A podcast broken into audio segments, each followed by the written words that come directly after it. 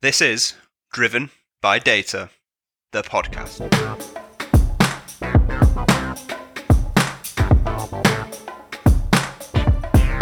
Welcome back to another episode of Driven by Data, the podcast, season two, powered by Orbition Group and hosted by me, Kyle Winterbottom. We're delighted to bring you another season of Driven by Data, the podcast, which boasts even more data analytics and AI thought leaders from across the globe. Our aim remains the same to uncover how some of the most prominent leaders within the data analytics community tackle our industry's most trending topics, told in order to share knowledge, ideas, and experience, and just as in season one, to give back to the global data and analytics community. So sit back, relax, and enjoy this episode.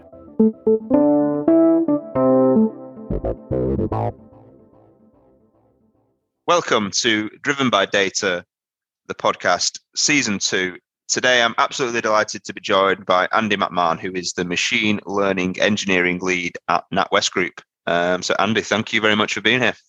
Oh, thanks for having me. Really excited to be here. I love the podcast. Oh, that's uh, that's always nice to hear. So, um, as you'll know, then where we always start is by asking our guests to give themselves a brief intro into their, you know, background and, and journey up until this point, if uh, if you would.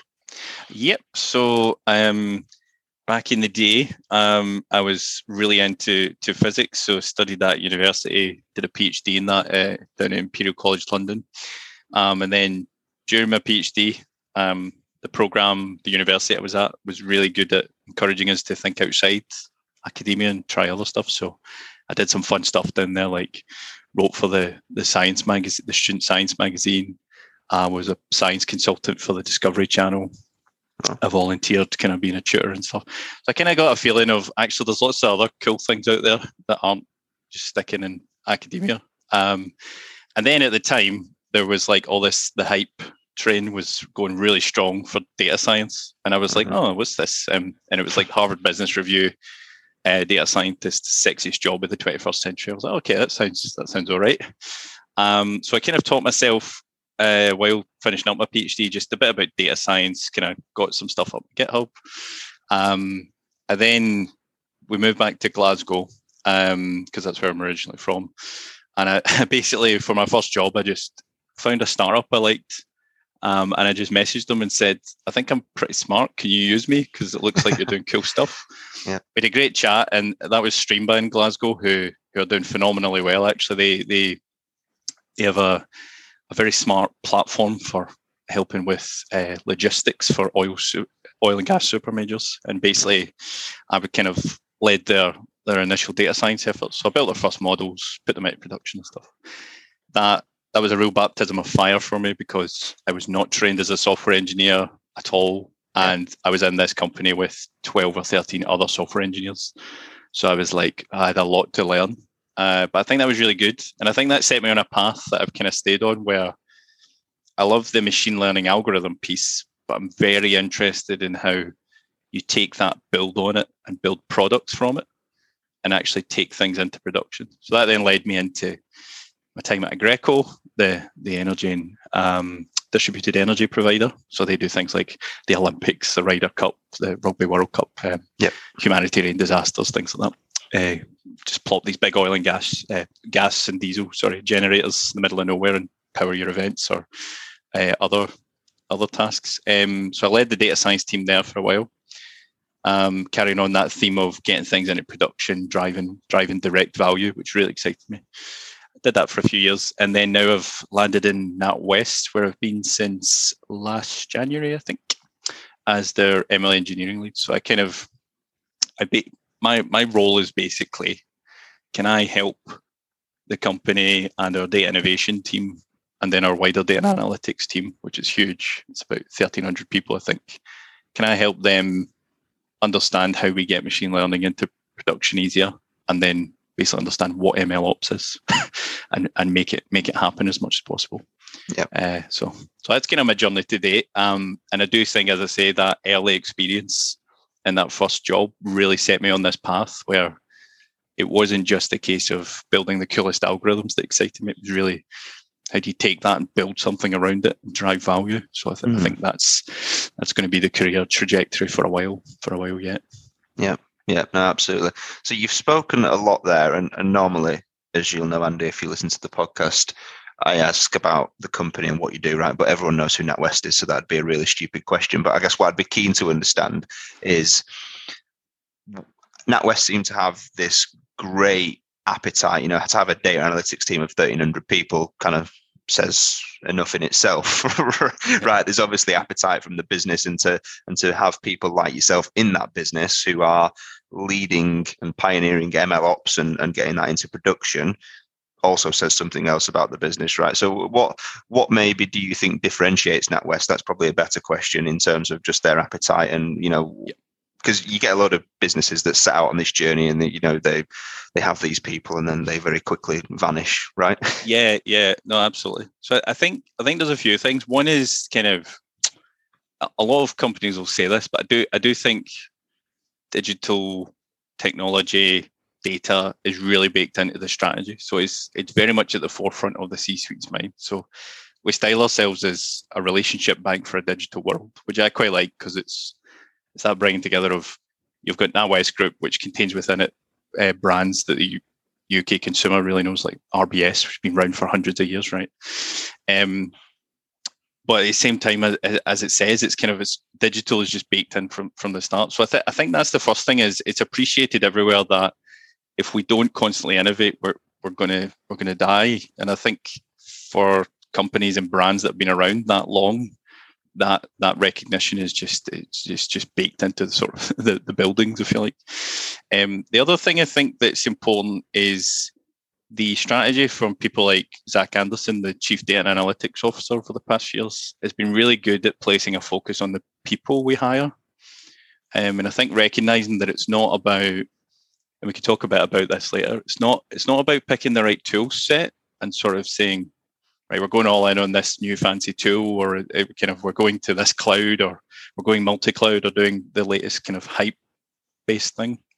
It's very much people-driven, and I think that drive we've we've had a massive recruitment drive over the past couple of years, and that's made a huge difference. Even in my short time at the bank, I've seen a huge difference in our general level of capability and then that just feeds into more appetite i think because you've got all these people who are very smart working on really hard problems but they're all really good at it and they just agitate for kind of more more resource, more more capabilities. I think I think it's kind of a it's a self fulfilling cycle there. So I think I think that's been our kind of our, our a really good stroke. I think is is playing to the people element and not thinking mm-hmm. of it as a technology problem. Yeah, yeah, absolutely. Well, I know preaching to, to the choir there, as I'm as I'm yeah, sure you. I yeah. um, so look, really keen to jump into this, obviously learn more about MLOps. Before I do, got to ask you about the book because it always fascinates me when people have decided to do it and actually done it. Um, is a different thing. So talk us through that experience. How, how did that come about? How was it? Yeah, so so I I was approached by the publisher, so it's Packt Publishing, who do do a lot of good software books, um, and they kind of approach people in the community who are technical leaders hands-on doers and sort of say, "Do you want to do you want to write a book?" Um, they approached me about a different book, which I said okay, and then I think Microsoft or someone said, "No, we are going to do that book," and they said you can't do that anymore. So, so that's that that happened, and it kind of went away for a while, and then I started having this idea in my head of that the gap was very prevalent in a lot of conversations I was having between what machine learning and data science teams traditionally do or can traditionally do and what needs to happen to generate the maximum value, this ML engineering, ML ops piece. And they, I think they came back to me and said, um, any other ideas you've got? And I said, well, I've been chewing this one over. What do you think the appetite's like? And they said, right, that's hitting the nail on the head. That's really, that's a niche bit of the market we need to hit because there's a lot of demand for that. So I said, right, okay. Uh, naively, I just cracked on, came up with like a book proposal. They signed it off, said that's great. Uh, and then I just I just dived into it, and it was a particularly amazing, uh, amazingly exciting time in my life because my son was born in the September, uh, and then I started a, the new job at NatWest in the January, and then we started writing I think the February in, in anger or or just just before that, maybe in the January as well. Mm-hmm. And I just kind of, I just, it was really fun. Like I was doing things like rocking my son to sleep at night and on my phone, sort of typing bits I'd thought about for for chapters. Yeah. Um. So it, it, was a lot of hard work, and we did it in like think I did the book in like seven months or something. Uh-huh. Um. And just cracked through. It's quite a short book, but I think there's a lot packed in it. Mm. Um and the team were really great. I worked with at Packt; they were really supportive, of the editors and stuff. Um, so I, we just kind of did it, and then I was actually quite proud of what we came up with and what we what we created. Um, I was sort of imagining initially I would just I would get I would get something down and be happy that I got a book. But when it came to the end of it, I was like, no, this does actually capture a lot of the thoughts I've had over the past few years and a lot of the points I communicate with people in my job. Yeah. So, so, I, I kind of I, I was really proud of it for that, and then there's been really good feedback from the community, um, good feedback on Amazon and other places and stuff. So, so I've been I've been I've been pleasantly surprised um, nice. with my first foray as an author. Um, I won't. I won't do it for a while. I think for the good of my marriage. yeah, absolutely. I mean, I can only imagine. But uh, but yeah, well, look. I mean, ma- massive congrats on that, and I know it's gone down like an absolute storm in the uh, in in the community, right? As you as you said, which is which is great. And I guess when we put this out, we'll we'll stick the link to your book in the in the comment section and whatnot, so people can navigate the way towards it. But um, so let's jump in then. ML Ops, obviously, uh, another word buzzword that's out there right uh, amongst the hundreds of others in our industry at the moment. But just just give us a very brief overview for anyone that isn't too familiar with what mlops is. Yep. So so i think it's an interesting question right because like you said it's one of those real buzzwords and i don't think anyone's settled on the right definition. So i'll give you my view and that hopefully hopefully chimes with a lot of people's views as well. So so to me, MLOps is when you take some of the practices and ideas from what, what was called DevOps. So the idea of breaking down the barrier between software development and post-deployment operations, bringing that together into one way of working, one culture, if you like.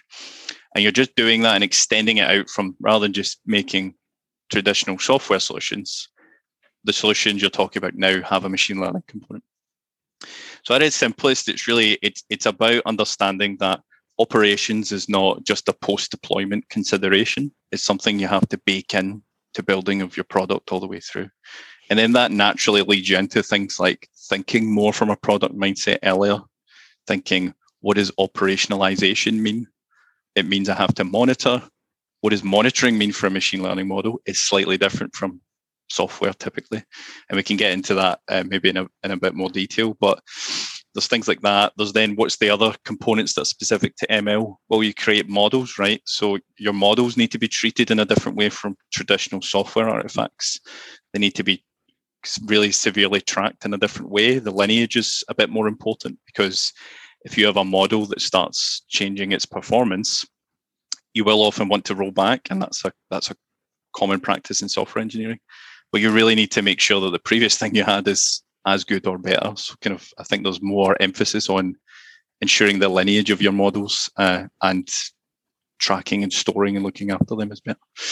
Um, and then and then there's just the practice of making sure that the people are doing that, who are typically data scientists um, and people with an ML algorithm sort of mind, also appreciate the software side of the problem and that's again where the ops starts coming in. So I think that's in a nutshell for me. It's DevOps plus ML, but that creates a lot of extra nuances and and, and points to consider in it. But by the mm-hmm. end of the day, it's about making products from your machine learning models.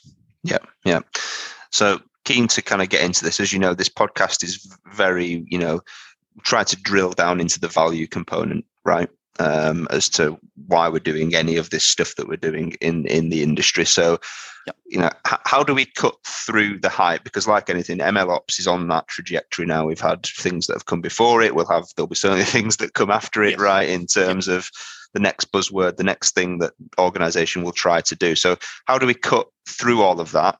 And I guess what constitutes value? You know, how, how do we get to that point where we can say this is now considered value based on what we've done?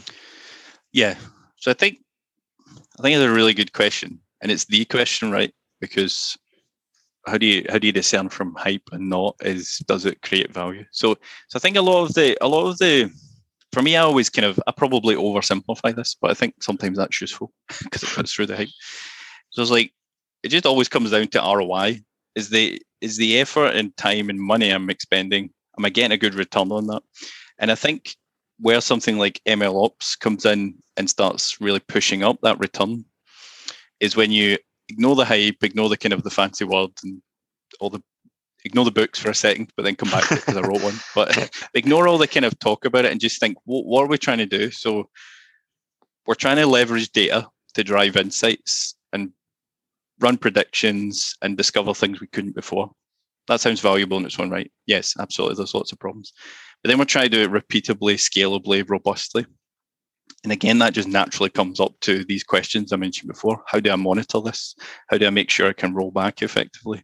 How do I make sure that I'm understanding if its performance is dropping? How do I know the impact of that performance in terms of value?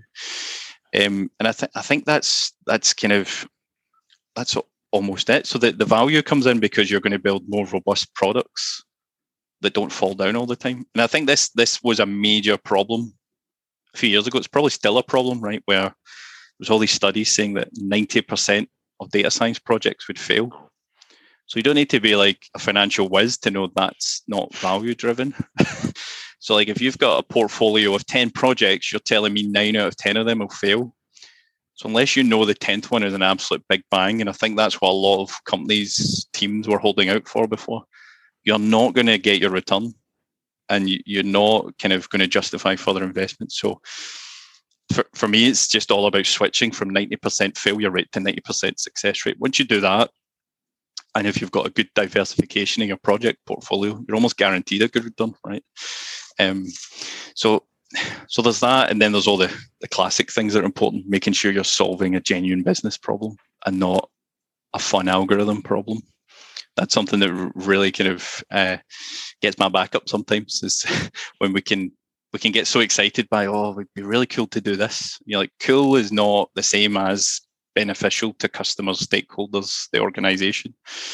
It's good to do the cool stuff because it might enable more value later but i think we need to not kind of be led by that um, and, and there is a danger of that in this space that's driven by hype and cool tech and uh, superstars are, are, kind of giving really cool talks about the latest and greatest algorithms. So I don't know if that answered the question, but that's a lot of stuff in my head around it. no, no, no. It's it's it certainly did. I think um, the, the the point there around I think ROI is an interesting one, right, in our space because many people have come on this podcast and openly said it's actually really difficult to put tangible numbers on these things, right? And there's often allocation challenges and debates and debacles, and you know uh, the the oh, yeah. whole life cycle of buying the tech when does that cost fall off the p&l and when you know how long is it how long are you baking it? There's, so many variables to this right? But i guess you spoke earlier about the kind of making products this is you know that having that product way of thinking basically which i've seen a big turn in the market with businesses that are starting to do this are almost able to demonstrate and pinpoint you know i'm not saying to the penny or to the pound but ultimately a lot more accurately than they yep. were before by doing it on a product base. Is yep. does that play into this for you? No, the whole products we're thinking. A hundred, hundred percent. I think um, because it, it changes it changes the mindset and it, it it focuses things in a laser like way. I think as soon as you think I'm making a product that's going to be it's going to be challenged by customers and users, and that those customers could be internal so a lot of projects I work on, we sort of talk about customers, but we mean our, our colleagues, right, who are using a certain solution. Yeah. But you need to think of them as customers and think, right, if I'm a customer and I kind of get a, you know the latest smartphone and it's crap, I'm not going to I'm going to complain. I'm going to get my money back. We should we should think like that. And I think by being a product, you often focus what you're trying to do. So in the early days of data science teams, there was obviously a lot of building of dashboards, and these are all useful activities that are needed, right? But there's like building a dashboard, PowerPoints, presentations to inform decisions. And it becomes extremely difficult in that scenario to say, right, because of my analysis, the CEO went this strategic direction, or we bought this tool. Because you're one of many data points and inputs, right? Uh, you can say, right, we we helped, but then when you get to the P and L calculation and you argue with finance, how much do we attribute to us? You're like, oh, really, it was half of us, or it's very hard to do that. Whereas if you're thinking more in a product mindset and you think, right, I'm building, just given an example off the top of my head, I'm building an API that calculates the percentage or probability of likelihood of fraud on a specific transaction. That's so much more specific, right? So I can start saying, how many calls did I make to that API last month? How many of them were actually fraud? What's the average value of a fraudulent transaction, et cetera, et cetera? And I think that it's kind of, again, I'm maybe oversimplifying, but I think just having a laser like focus to make a product helps with all those calculations, it kind of flows out of it because you're not you're not operating in that fuzzy fuzzy space. I think. Um, again, all those things are valuable and you should still do them. Um, but but I do think thinking in terms of products does help with that. And then to the point about challenge from customers, you're going to be more concerned about making the product work every day, all the time, because you know as soon as it stops working, you're going to get shouted at, and you, that value is going to drop off a cliff. So I think that helps push up the value as well. Mm, yeah, no, absolutely. That makes uh, that makes sense. I mean, I think it is ironic, isn't it? The amount of conversations we've had across the industry around where data analytics teams should sit, where data science teams should sit, what's the right way? Is it you know is it a centralized team? Is it a fragmented team? And you know after what seems like hundreds of years of conversation we, we we then come back and land on this point of actually if we just build products then you know it's really quite simple to to, to kind of demonstrate roi when it's a, a lot more complex el- elsewhere. So no that makes perfect sense. So look one thing that i always try to kind of uncover a little bit more is who is this for? Like, at what stage of the journey does this become a valid option, right? Because I think, um, as you, again, you'll probably know from our correspondence and seeing my stuff on LinkedIn, I think there's been a lot of, and the hype has driven this a lot, right? You know, in terms of businesses start on this journey, they hear everyone talking about data science or MLOps or data mesh or whatever the case may be, and they jump into yep. that as the first forte, and inevitably it, it fails, right? So, at what point? at what point in the journey is a business ready for MLOps? Is that something that can be done early on, or does it need to be? You know, do they need to be a certain size team, certain amount of data? Mm-hmm. Like, what's what's mm. the consideration for for that? Yeah, really, really good question. I think I think it's a bit easier to answer. If you'd asked me when should we start doing data science, I would have probably run for the hills because I think that's yeah. I think when, when we start doing ML ops is uh, almost as soon as you're doing data science. so so it's a it's a bit it's a bit easier to know when that one is. I don't I don't divorce it in my head that much, uh, and the reason I don't is because I wouldn't divorce the use of technology and good software development. It's kind of how I think about it in my head. Um, and I'm going to say that right, I'm biased. I've wrote a book in MLOps, so I think it's the most important thing in the world. But I do think it kind of it is similar in the sense of MLOps doesn't have to be the onboarding of uh, sort of a, a, solution that's ten thousand dollars per license per year per person, etc. MLOps to me is really building in best practice, and you can do that with lots of open source tooling, and you can do that with kind of just sensible, common sense thinking. So if you are building models in your organization, you need to start doing some of these MLOps practices. And the MLOps practices in particular that are important early on to adopt are experiment tracking and, and model registry practices, as they're kind of called in different solutions. So what I mean by that is people who are data scientists will be having a great time running their experiments in their Jupyter notebooks or in whatever other tool they're using, their, their R Studio, etc.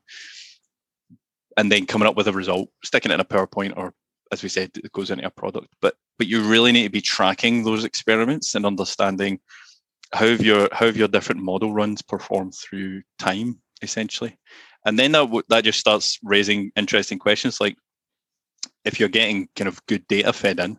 So I'd say that's a prerequisite getting good data fed in that's reasonably matching up what you'll see in production, you can start already testing the waters in terms of right, should I retrain this every week or every month or every six months and just seeing what that looks like. And that starts getting you a view of that operations piece, which then means when you get there and you get to the stage of saying, right, I want to deploy or build that product, you're just so much further along.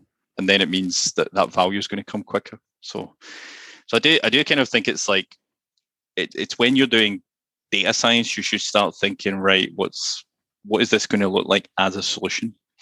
Um, if you don't have any data, you can't do data science. You can't do ML ops. That's that's probably a prerequisite. Oh, you can um, believe me. Oh, you can. All right. yeah, on paper or PowerPoint. Yeah, yeah. Yeah, yeah there's, there's, there's lots of companies out there that are trying to do data science without. Uh, I mean, yeah. So it's like it's like that thing where it's artificial intelligence if it's in PowerPoint or something. yeah. Um. So so I think I think there's that, but it's a bit a big push in all my chats with people is to sort of get rid of this black magic label of ML ops and data science, but that's kind of went away now. I think um, it's not that hard. It's not. It's not like a. It's not like a real magic trick. It's just some common sense practices that that should be fed in. And again, it back to the software analogy. Like you wouldn't say, "I'm going to start software engineering, but I'm not going to use version control yet." To my mind, that's just doesn't make sense, right? So, so it's kind of like that. Um, just like you should be tracking your experiments, looking after where your models are, storing them. And a lot of places do they'll do these practices, but they'll not notice they're doing it. Mm-hmm. The point is just having a conscious effort to think about it and think, right, is this really the best way I'm doing it? Because I, I remember when I was more a hands-on data scientist, we'd be doing retraining and stuff, and you'd build your own hacky ways of storing the models in different places and tracking the lineage and things. That was basically ML ops. It was it wasn't consistent and stuff because you weren't making a conscious effort about it. But I think if if you if you do that, you'll you'll see a big improvement in in value. Mm, yeah, you touched upon there obviously and spoke in depth about experimentation. Right? It, is does that underpin success for ML ops? Does there be a need to be a large, uh, you know, proportion of time dedicated to experimentation? I think I think there does for your kind of so your M, I uh, talk about this a bit in the book. For me, any ML project is going to have four at least four, but I kind of I think about it as four uh, phases, if you like. So the first one is really discovering the business problem, and that that sometimes is overlooked. I think some or is underbaked. Really, I think sometimes we think we've got the business problem, but we don't. And again, this thinking as a product set might help direct that. you discover what the business problem is, and you start kind of really understanding that. You talk to your customer, your stakeholder a lot. You get a view from the people you're going to impact as customers what their day to day life is like and how you can improve it. You then build a proof of concept, and that's where that experimentation piece comes in and is very, very important. So, can you solve this in theory? Because, and that that's something that's quite interesting in the ML space that's different from traditional software, right? You don't have to answer the question, can I build a web page in theory? but you have to answer the question, can I build a fraud detection model in theory on this data? Mm. So I think that's what POC is about. Then you move on to development. And that's where you move more into rather than experiment tracking, kind of what we call more model registry and monitoring practices. So you start thinking, am I making sure that I tag?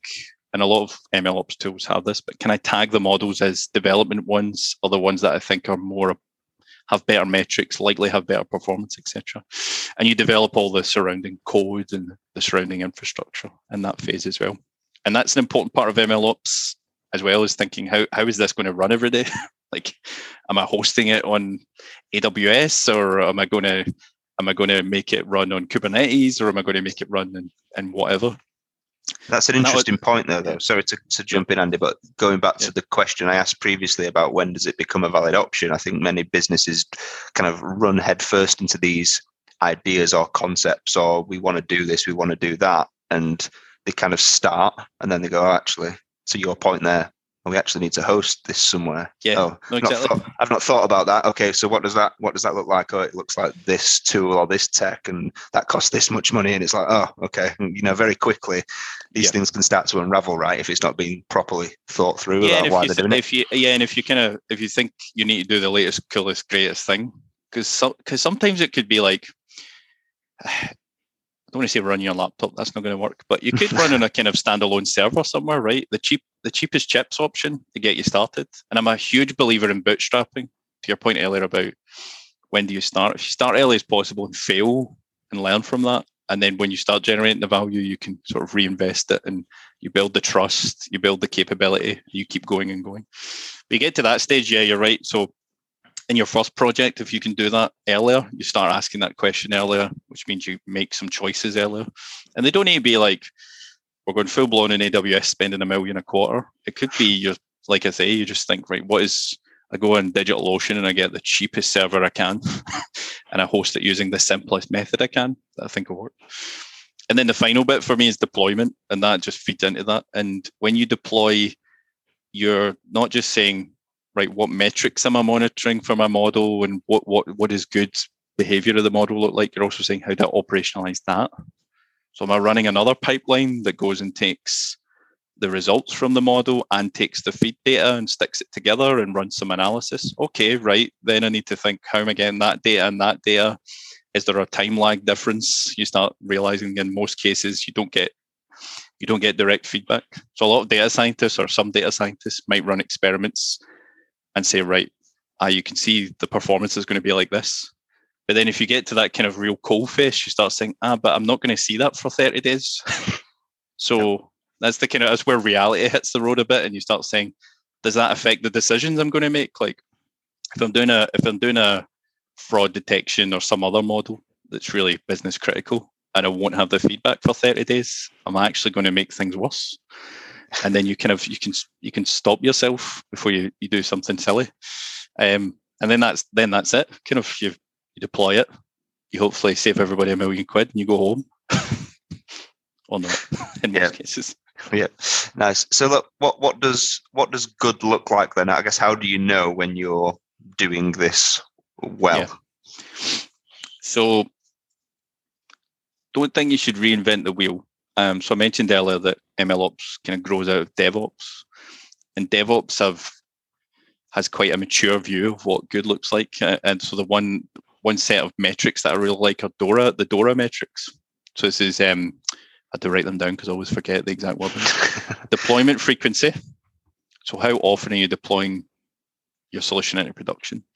And I think in an ML ops hat, you could think, right, I could be de- deploying the the code that hosts the model and runs everything, but I could also be deploying a new model update. So just understanding how frequently you're doing that. If you can get that down to as frequently as it needs to be, by which I mean you shouldn't be just deploying a model every day because you can, but if you're doing it in a way that you think actually I mean, I'm doing it as often as I need to based on changes in the data, etc. I think that's that's a really good place to be.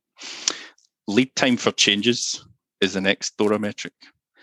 So if there's a requirement for a new feature, an augmentation, a change, how long does it take you to go through that process of changing the product with that new functionality?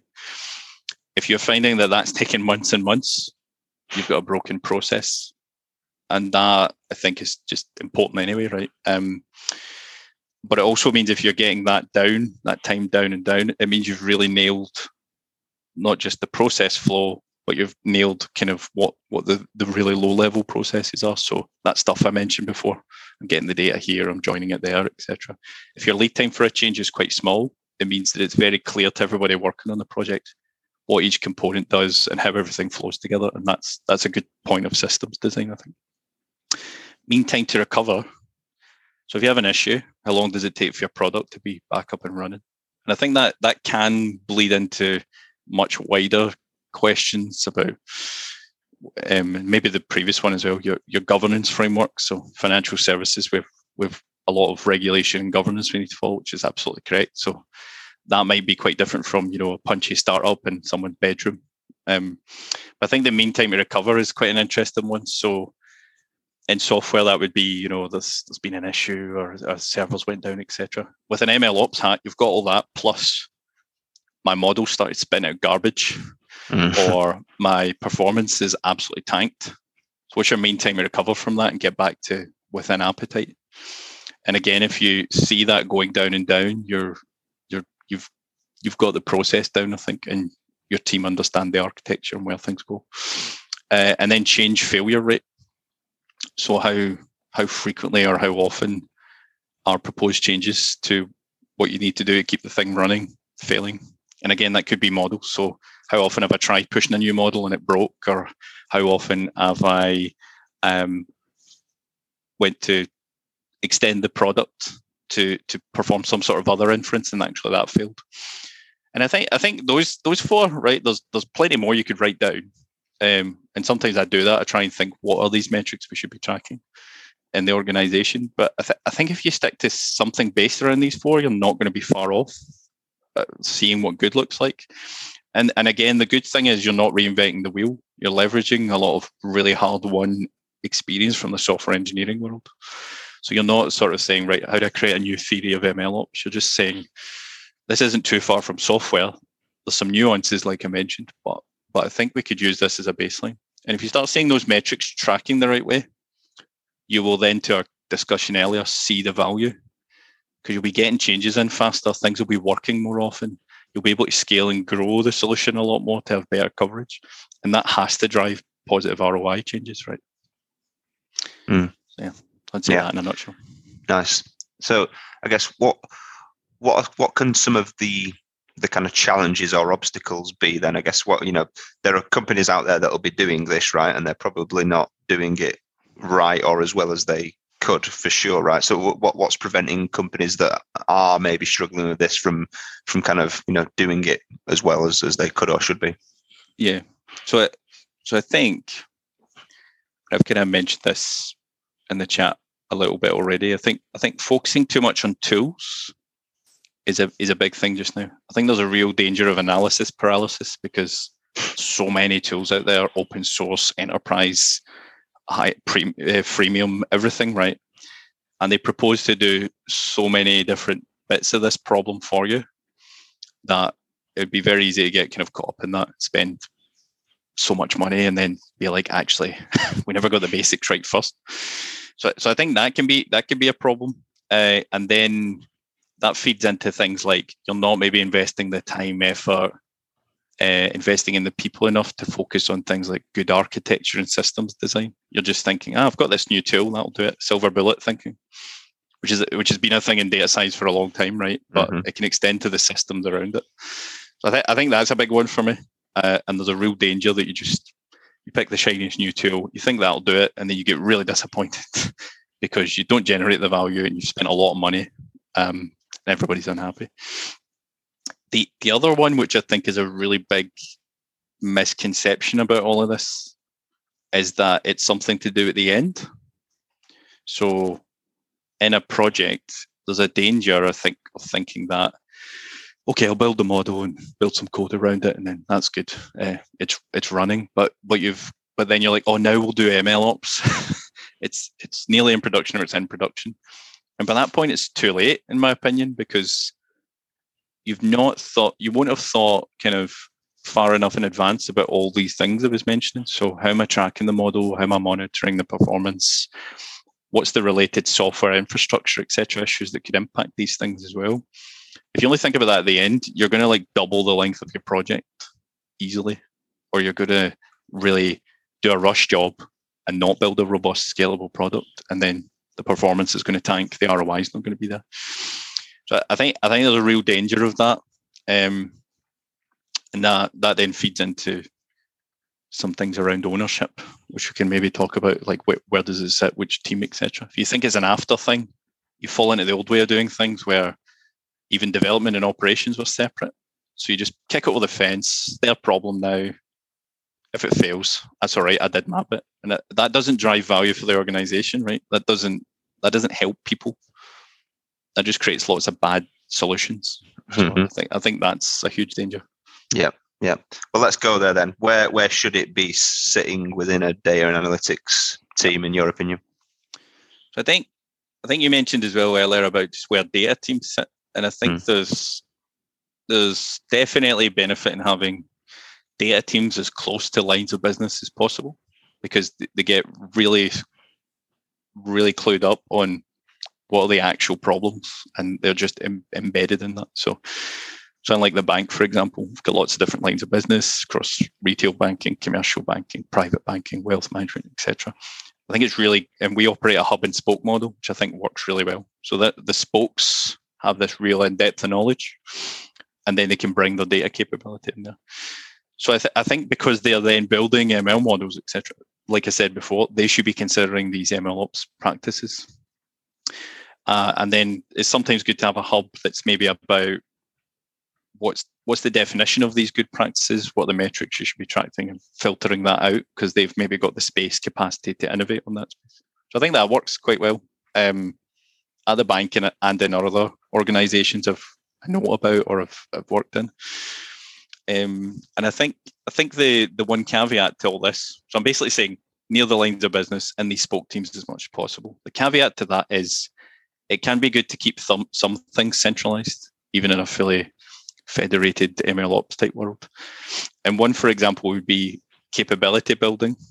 So, for example, if you're building out the ML ops platform or the ML platform that's going to be used by these teams, I think it makes sense for that activity to be quite centralized because that might require expertise that's quite different from the daily BAU build a model, wrap it up, uh, stick it in production. And once you've built that capability, the build a model, wrap it up, stick it in production becomes easier for these folks and they can focus more on value add because they, they can focus more on translating the business problem to a data problem. Whereas you've, as this as the central sort of team, that centralized team, I've given them the capability. You said, here's how the tools stick together, or here's what the processes look like. You go do that. Um, so I think I think that kind of can work really well, and that balances between being as near the coal face, the actual problem, as much as possible, versus kind of basically having the space to innovate and create create that that that capability. I think. Mm. Is there, in your opinion, any difference between ML ops and engineering teams and data science teams, or are they one and the same thing? Because I mean, look, job titles in our industry are so undefined, and it depends what organization you look at, right? Yeah, everyone's got a different view and opinion, and calls the same thing a different name, or vice versa, and etc. etc. But you know, I'm sure there's data leaders looking at this thinking, well, this could be a great solution for our business, but oh, does that mean I have to create a new ML ops team? You know, so is, yeah, is yeah, this yeah. kind of baked into to a traditional data science team, or is it kind of separate, or how? how what, what's your I view on that? Yeah, I think I think harking back to the beginning when we were talking about the definition, the the whole point of DevOps coming around as a thing, and then to my mind, what ML ops should be doing is breaking down barriers between teams to the point where they are all the same. And I think I think there is there is the tendency sometimes to like like you said, hide behind the fact, oh, that's a new role I need to create. That's that's a pain, or this is a totally new thing. It's not. It's really not. I think data science, engineering, ML ops is really just how do you how do you take the data science and build stuff out of it. And and what's important there is you could have data scientists in your organization already that have those skills and knowledge and that interest, just scale them up, give them the capabilities, give them the room to, to do it, but give them kind of leadership and direction as to what best practice is, and, and they'll go do it. So, to my mind, you could have a team of data scientists, but they do ML ops better than anybody who says they're an ML ops engineer. Hmm. And I think getting as close to the engineering teams and the engineering teams and data scientist teams merging as much as possible makes this naturally happen it just means that sort of naturally those questions we mentioned earlier, where are we hosting this? What does it mean if a server goes down? Just kind of blends into the solution. So I'm a big I'm a big believer that we don't. It is important to have these job titles to understand a, a kind of bucket chemistry broad level, a broad strokes level, where people's strengths lie. But the key thing is, at the end of the day, it's about getting it done, getting the solution in place. So, so it's just about how do you blend a team to create those, those right things. And it could be they're all called data scientists, but one's like the statistics expert and one's actually I'm more into the hard coding. Or it could be they're all called software engineers, but actually they can all build ML models or something. I don't I kind of like it's more about do you have the capability in that team? That's where people leaders really need to take a hard look at the organization and think, can we make that blend work? Um, and if not, do we need to recruit new talent? But it's less about what it's called, but what, what do you actually need? I think. Yeah. Yeah, absolutely. You've spoken there a lot throughout this about you know deployment and production, right? And I know obviously you go back several years, and as you mentioned earlier, there's all these quotes that you see and hear of about data science projects and 90% of them failing. They're not, you know, can't get them into production, can't get them working, can't get them adding value. Um, talk us through that whole production piece. What, why do you think that is, and and has that kind of has that got better over the last few years? I think it has in in my eyes. But no, I, I, I, think it, I think it definitely has. I think I think we're close to in general switching that ninety percent. Some organisations aren't. Some will be. You know, some are more advanced, some less advanced. But I, th- I think there is. It's just because we appreciated the problem. We invested a lot of time hiring these really smart people. As we said before, they were building the models, but they weren't getting out into the world to to make value. So I, th- I think I think to that point about blended teams, there was just there was just a kind of shape missing in that jigsaw mm. puzzle, um, and that that was the piece that just covers all the points we've mentioned around the software, the infrastructure, the hosting, um, and I, I, think I think that has been appreciated more and more. So so one one example, just off the top of my head, that that kind of harp on about a lot is the, the concept of software environments. So the whole idea of having right there's a development environment a pre-production environment and a production environment and the idea is you develop in the develop environment you test and kind of run it as if it's in production in the pre-prod environment to do really detailed testing user acceptance testing all that integration testing and then you push it in production. Even that concept will be alien to quite a lot of kind of pure data scientists right? Um, at least a few years ago. And I think that sort of thing now is becoming like it's becoming actually that's a bit more kind of standard piece of knowledge.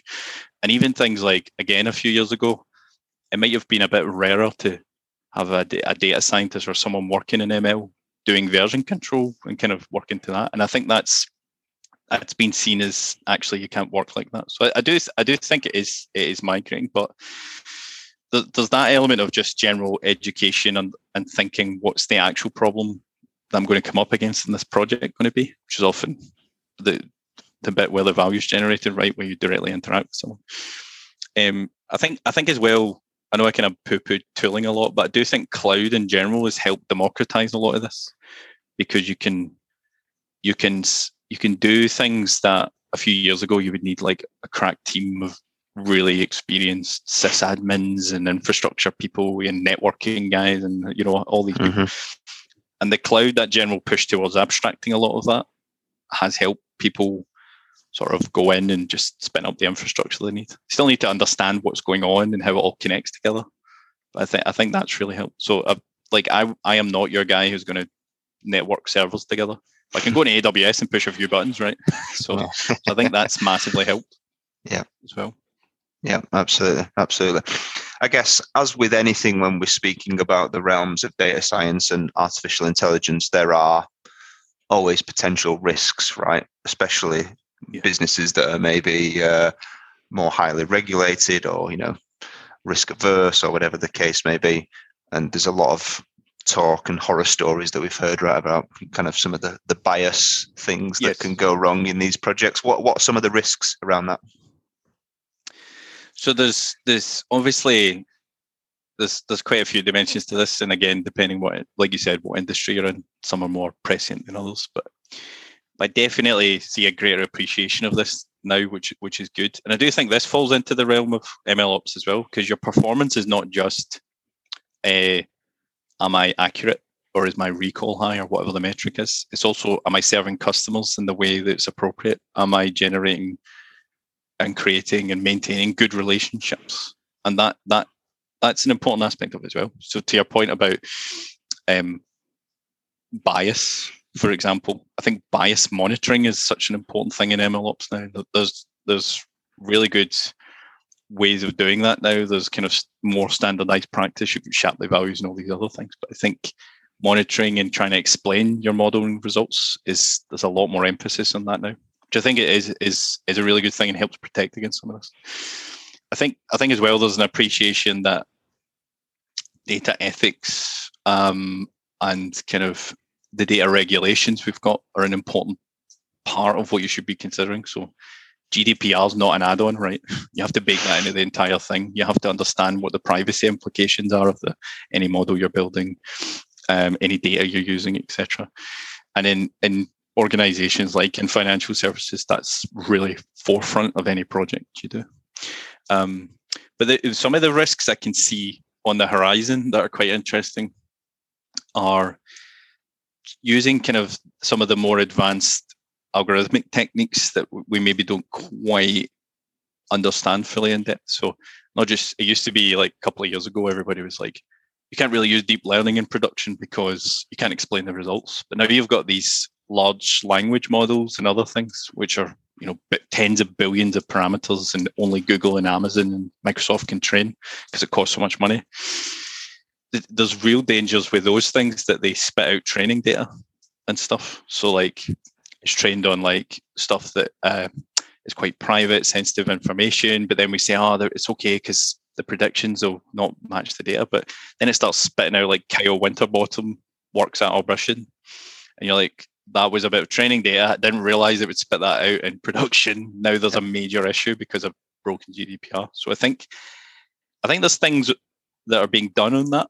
Um, and I know I know that in the wider innovation space in NatWest and other places we're, we're looking at things like that. But there's there is a real danger that we we rush to use the latest algorithms without understanding how we should treat these risk ethical kind of general governance questions which are so important so i know i've spoken before about time to value and going faster and faster right but but it's important you do that in a controlled way because you can have you can you can bankrupt yourself reputational risk financial risk regulatory risk there's there's so many elements of this i think that can't be ignored and it, sorry, I'm still going on about this, but it's a, it's a really it's a really important thing. I think that product mindset helps with this as well, because when you build a product, you have to consider these.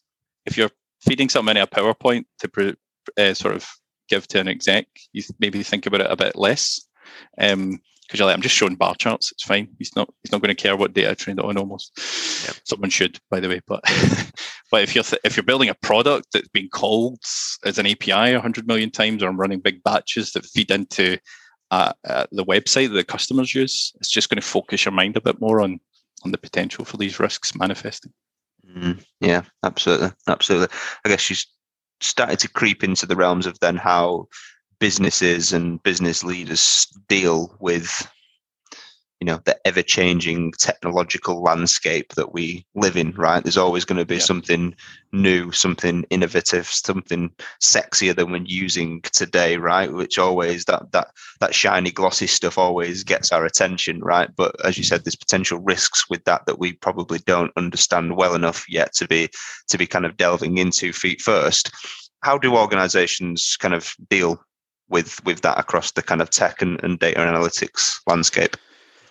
Yeah, I think I think this is a real pain point just now, um, because as you say, things are moving so fast. It's ridiculous. There's like every week a new tool that we're supposed to use, and it's like there's no there's no way you can possibly do that. And I think I think it's it's important for kind of everybody to recognize that if their organization is a bit behind that, that's probably a good thing. it means you're not doing what you just said, just yeah. grabbing it and using it, which is dangerous.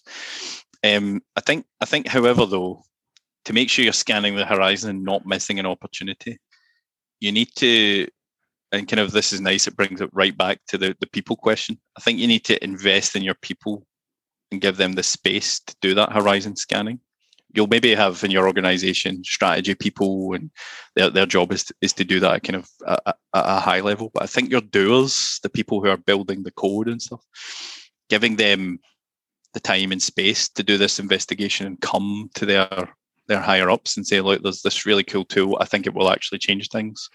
Or i found something that's not an old tool but we really should be using it because everybody's been using it for four years and we we didn't know about it. Um, but that but that's that's a challenge. Um, that requires investment in education as well. You should be giving people really good training uh, all the time, which is a is a big financial investment and a big time investment. Um, but I think it is so important because that's how you empower people in your organization to be to be the the, the horizon scanners for you. And I actually think of the two, financial and time investment. Time is the harder one to justify sometimes. It's like we'll have training budgets and things like that, and it'll be say, right, we'll spend X amount on these courses, we'll roll them out. Um, but then you start saying, right, well, it's actually it's a day a week for the training for four weeks. Now, ah, well, I've got deadlines and things to do.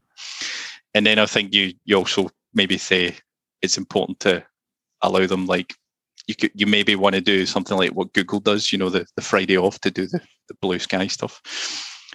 A lot of places, if you make that case, you'll be kind of really pushed back on very, very hard. But I think I think you need to allow some element of that. Maybe not a full day, but even an afternoon or something.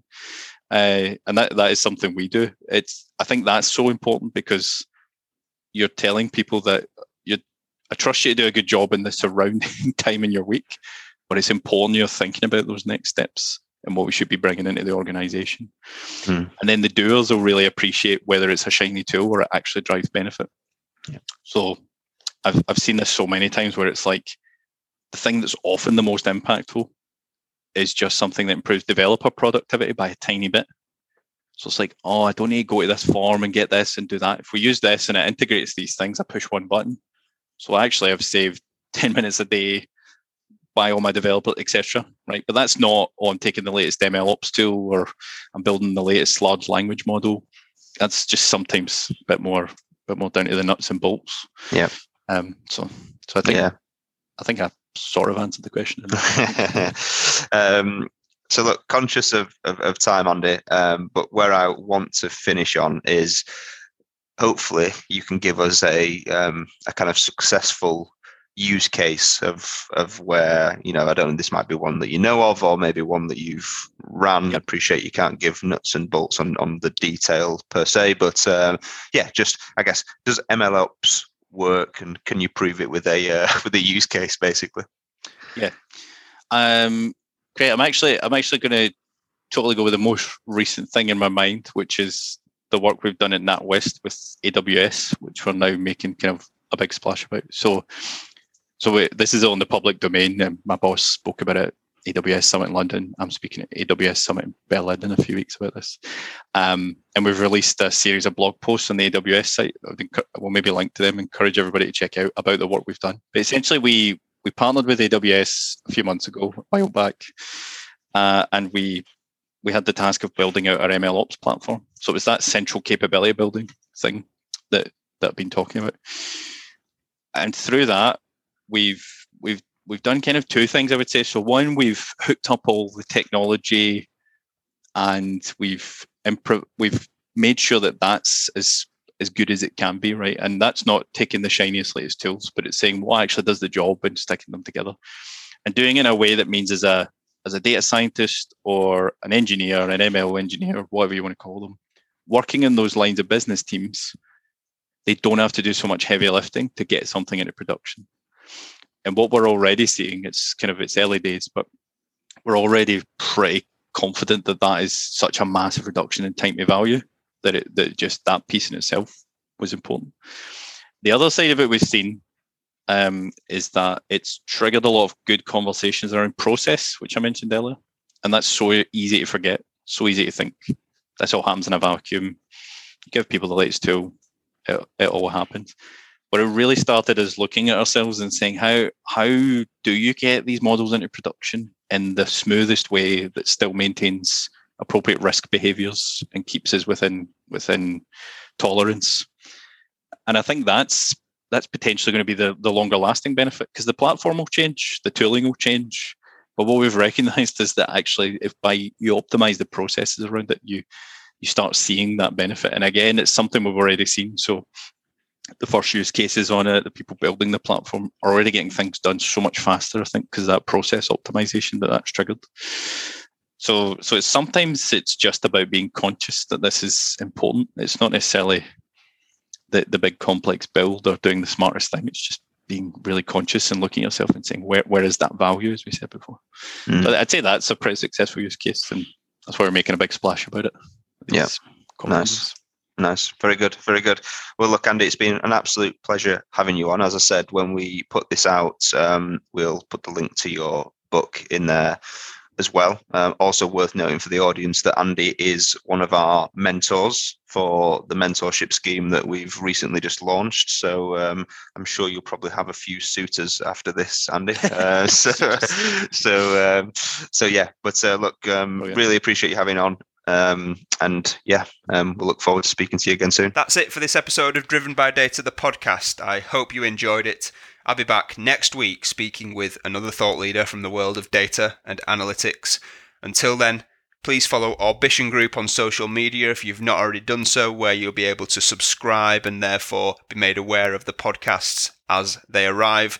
And please share, like, and leave reviews so that more people from our industry get to hear and benefit from these too. If you've got any questions or you want to suggest ideas for topics or potential guests, then please feel free to reach out to me. Thanks for listening, and I'll be back next week.